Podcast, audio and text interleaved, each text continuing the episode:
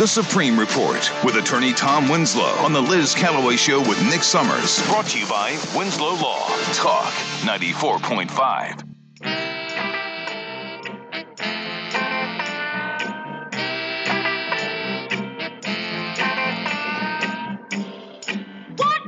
And here he is joining us right now. It's Tom Winslow Say, with, whether you like it or not, huh? with the Supreme Report. So we heard over the weekend that Sandra Day O'Connor passed away. Of course, she was um, a Supreme Court justice, and you have a lots uh, lots of information uh, on her. yeah, she did. Yeah, so yeah, Sandra Day O'Connor was the first female appointed by Ronald Reagan to the Supreme Court. That's so amazing. you know, kind of one of those big, I don't say big topics, but one of those big noteworthy events to occur in our As history. as a little girl in the '80s, that was a big deal. I kind of opened that Yeah. door. You know, back Yeah. when she was actually appointed, there were only about eight percent of attorneys were females, Wow. right, and about three percent were judges, right. So, um, she really opened that door for females to become Yeah. judges, become Mhm. uh, you know attorneys, to actually take that step forward. Uh, and and you know, as a female yourself, of course, that just that knowledge to know that you can do it, right? Yeah. Just that that opens that door to know you can do Seeing it. it happen. And so she was 93. She had um, Alzheimer's dementia Oh. and unfortunately she passed away. Um, but uh, she was noteworthy. She was appointed by Ronald Reagan, and she was largely held to be on a conservative nature, but also a very big swing vote. So she would almost come in at the end, judge whatever he was doing, and make that final decision. So she was an important justice back in back in the day. Back in the day. And I also was reading about her that she would often have the justices over her house. She'd cook for them. She'd always want people to talk, and because we always heard about uh, Antonin Scalia and um, Ruth Bader Ginsburg, That's right. friends, Absolutely right. and talk it out and and stuff. And I, and I think that's so important. Well, that's honestly in the legal field. that is the that is the core of the legal field is to have that civility between the parties. You know, and everybody wants their attorneys to argue and yell at each other. That's a part of the advocacy. But the only way you get things sorted out is by Mhm. talking, right? The only Right. way you find a solution is by working through the issues. And if you're so abstinent where you're not willing to talk to each other, you're not willing to work with each other, you're never gonna have that civility to get things worked out and find that solution Mhm. which at the heart of the legal honestly at the heart of the legal system is to find a solution that provides justice for all parties Mm. and that's Okay. what she was good at absolutely Speaking of which, you have a lot of court cases. Uh, Yeah, let's- Supreme let's- Court, state yeah i guess Supreme. so but let's let's Which jump to one? this one this one should be interesting there's a, a, an attorney named corey fleming who just got disbarred by the south carolina supreme court now i don't know if you know his name or not but he was alex murdaugh's longtime associate Mm-hmm. so there you go longtime Uh-uh. associate Yeah. um, and just got disbarred he's been sentenced to now he was in on. Yeah, he he was stuff? in on the theft of some of the mo- well, uh, should I say allegedly? He was allegedly in on the theft of the monies with a housekeeper, right? Where they she found downstairs and they took all her money. He was in on Mhm. that theft of that money that Murdaugh's now been convicted of, and he has been too. So he has done it. And I think he's got 13 years. He was sentenced to 13 years, 10 months in prison uh, regarding his affiliation with that activity. Mm. So he's lost all his uh, his right to be an attorney. So when he comes out, what's he going to do? Well, hopefully not be a lawyer because he didn't do a very good job the first time. How many years? Thir- let's see, 13, 13 years, 10 months, I think it said. Yeah, 13, 13 13 years, years? 10 months. Yeah. That's a long time. That's a long time, right? And, they, and he just stole the money, but you know, in the day, it's a fraudulent intent, money laundering, computer crimes, criminal conspiracy. You know, it's amazing the, the web that Murdaugh is creating of all the people involved in the situations, Yeah. all the different entities and all the different facts that are coming out. That really, really highlights how deep this was in that community. I mean, and covered how up. powerful he was. Yeah, covered up that entire area. I mean, no wonder people were scared of the guy. I mean, he had fingers everywhere. And I mean, and then he just brought it on himself. As being an attorney, have you heard of him? You know, I mean, everybody everybody knows the firm because down in that area, that's the firm that you would go to because Mhm. they had that control down there. Now, I hate to say, it, but now you know why they had that control because it was almost out of fear. Right. Mhm. Yeah. I mean, people were just afraid to say anything bad against them. That's why they kept. I don't say kept winning, but my goodness gracious. Yeah. But so now you know, but now you, know, you got Murdaugh going down. Now you got Corey Fleming going down. You got all these other people going down too. Mm. That's right. crazy. So he was out. That's South Carolina Supreme Court. Let's see here. Let's go to the. Oh, I like this case. Your stack is very small today. Yeah, I, you know, I, I have more. I have more. I have more in the car. well, the- we usually get to four or five. Here. saying, but these are the ones. These are the ones that were like the most relevant. I'm like to shocked. Today. Usually you have a you know a, a wagon you pull in with a whole He is an of attorney. paperwork. Yeah, with boxes and everything to do I it. She's like, she's Sending like, where's the rest of his cases? I know. Um, and so I really like this one because I we talk about this a lot. But right now in South Carolina is judge making season, right? So they're Mhm. going through and they're determining who uh, should be qualified, who should be nominated, who's going to be appointed, right? And then they go through it. And so we've talked about this before in South Carolina. It's not a system that's voted on by the voters, right? Yeah. It's a system that's determined by the legislators. Now, here's the interesting thing that just, you know, I'm learning learn more and more about it, which makes it weird. Uh, but in order to be voted on, you have to be determined qualified by the Judicial Merit Screening Committee, and they have they're the ones that have all the power. If they don't want you to be there and they don't want you qualified, you won't even go up for nomination, Wow. right? Who It- elects those people? And so those people are appointed by the legislators. Okay, now here's interesting. hmm Are they just regular people? There's regular people, some legislators, some voters, some residents. But you know, recently there was a judge named Judge Price down in Charleston who they said was not qualified, even though he's a current sitting judge, right? he's not qualified Yeah. Uh, to be a judge because, and, th- and this was the rationale behind it, because his sentences for criminal convictions were too lenient, and so they said he's not qualified. Now I'm gonna keep going. There was a judge that was a city judge that ran for a state judgeship. He said they said he was not qualified, and then they said another circuit court judge in Florence was not qualified because of his temperament. Now, I, Hmm. s- I say that for this reason, because are they not qualified, or they simply you don't like what they do, Right. and they should not be nominated, or they should not be appointed, right? To me, qualified means something completely different. Qualified just means that you're mentally competent. Maybe you went to law school, right? Like you have the legal stats, like you you have the you have the prerequisites, right? You have the mm-hmm. ability to do the job, and then you let someone else decide whether or not they actually should get the job. So you're deciding who's qualified based on what you like and don't like, not it based actually on be non. qualifications. You know, uh, you shouldn't have an opinion for that. Wait, but, but why do you mean that? It Like should be a fact. there should be there should be Criteria standards, right? you are mentally competent. Yeah. You went to law school. You hold a bar license, and Mhm. you're between certain ages, between 18 yeah. and 70, right? That's qualifications. It's not whether or not I like you, right? And Yeah. so, so to say that, and, and now, and I said this was the one judge down in Charleston. I, you know, I don't like the fact that he's sentencing people too lightly, but that doesn't change his qualification. Mhm. He's still qualified to be a judge. his the way he is is is really up to Right, the people who are that's up to- selecting him. That's up to the selection committee, Yeah, right? That's not to the qualification No. committee, right? So the qualification committee basically You're asked him, disqualifying qualified people. basically asked him before he could even be nominated to be for him to be judged whether or not he fit that role, Yeah. right?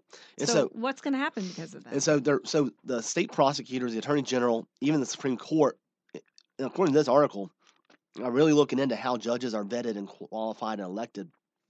And They're Mhm. wanting they're wanting to make changes based upon how it's going about. And it's been going about this way for years, right? This isn't a Mhm. new thing right. but they're going about trying to look at how they can make you know reformations, how they can modify this system to make it more fair. Right? You've got a 72, 72 year age limit on people, and it talks a lot about how people are getting more harshly uh, viewing the judges and how they're selected. Because for a long time, you know, I as an attorney, I said, well, you know, there's really, do I want the the the representatives to pick all the judges? Well, it seems very political. Do I want the voters to pick all the judges? Well, it seems to be popularity, right? hmm And so, what's the best way to go about doing it? But when you look at it, is it really what we want to have five, six, seven, eight people deciding who's qualified, right? And so, it might be more along the judicial qualification committee to say, do that? Do these people who are not, again, not elected, but appointed to a committee, give them the power to determine who our judges are, which correlates a little bit with a, a Supreme That's Court That's a case. very that's a lot of power that's a lot of power, to give a little group. and you don't That's even not know, who- and- elected. and you don't even know who they are, right? They're anonymous. Well, I mean, you can figure out who they are, but Oh, no, no one, no one knows who they are. Yeah. Like people don't even know there's a qualification committee, No, I never heard of it. right? So So to me, we've been talking a lot about judicial reform here, there needs to be lawyer There legislators. really does now. but I never knew about this problem. I mean, if you think about it, set the qualifications, let people run for it, put them up if they they meet the qualifications, nominate them, and then let the legislatures appoint who they need to appoint. Mhm. Doesn't need to be this. Do they have a hearing at all where they talk to the judge and question the judge? Do they have a hearing? Not really. They have um uh they have handshakes where they go around Oh. and advocate for themselves and they go around okay. and you know lobby a little bit here and there for them Mhm. to be voted on. I mean, I would like it to be like a Supreme Court hearing, you know. well, see, you know, the, the reason you get in the Supreme Court hearing like that is because the president looks to appoint someone, right? Mhm. This one, you have like you literally would have five, six, seven judges running for one seat, Mhm. and they just go through and vote for who they want the Yeah. best. And so it's it's interesting, but you know, to me, open the floor up, open it up to hundred people, Mhm. and let let the legislature vote for who they believe to be the best Yeah. people. So it's interesting because I, I bring that up a little bit because you're putting a lot of power with people that really have no due process to kind of do whatever they want to do, Mhm. put forward who they want to put forward. And the term qualification clearly has a different definition for these people than for me. Mhm. now, the U.S. Supreme Court is having a little bit of that same concept going on right now in regard to the Securities and Exchange Commission. So they just had a case come before them. That's really interesting. It can really shake things up. So the Securities and Exchange Commission, obviously, is, is the group that handles different kinds of well securities and you know bonds, stocks, stuff of that nature, and how those get regulated.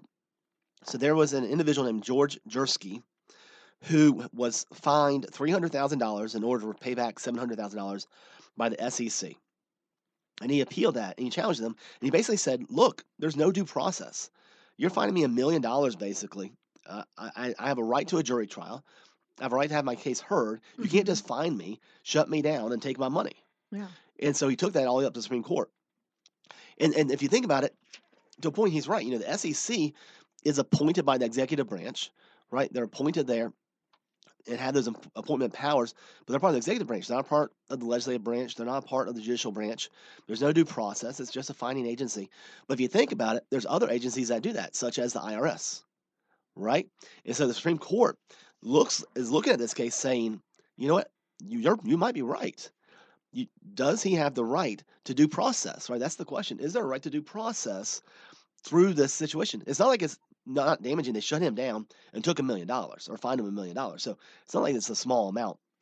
And so they're doing this, but there's all, all kinds. The EPA does this, Hmm. right? The IRS does this. All these agencies do this. So if the Supreme Court comes out and says, you know what, you're right, these agencies aren't given the authority to fine, imprison, et cetera, et cetera. They say about the SEC, it easily could extrapolate across the entire board, Hmm. stripping the IRS of those powers, right? Stripping the EPA of those powers, all of those agencies Yeah. which makes a huge difference. And it all comes down to that due process concept because when you look at the constitutional documents, it doesn't limit your due process. It, it doesn't allow the government to circumvent that due process by simply giving that power to an appointed agency instead of through the court system. hmm So it's a huge case. And it's one that's going to come out probably a little bit later. And I wouldn't be surprised to see an IRS case that comes along with this too. Okay. Because what I'm seeing, you know, in the past, you've seen almost like a theme that occurs with the Supreme Mhm. Court Okay. right? You saw the theme of you know like almost abortion, right? Yeah. Then gun rights, and then, and then you're looking, you know, state. You know, the abortion case was a states' rights case. Now you're looking at due process, right? And and that's what you're kind of seeing this quarter, this quarter, this year, of the Supreme Court, of what truly are the powers associated in the separation of powers.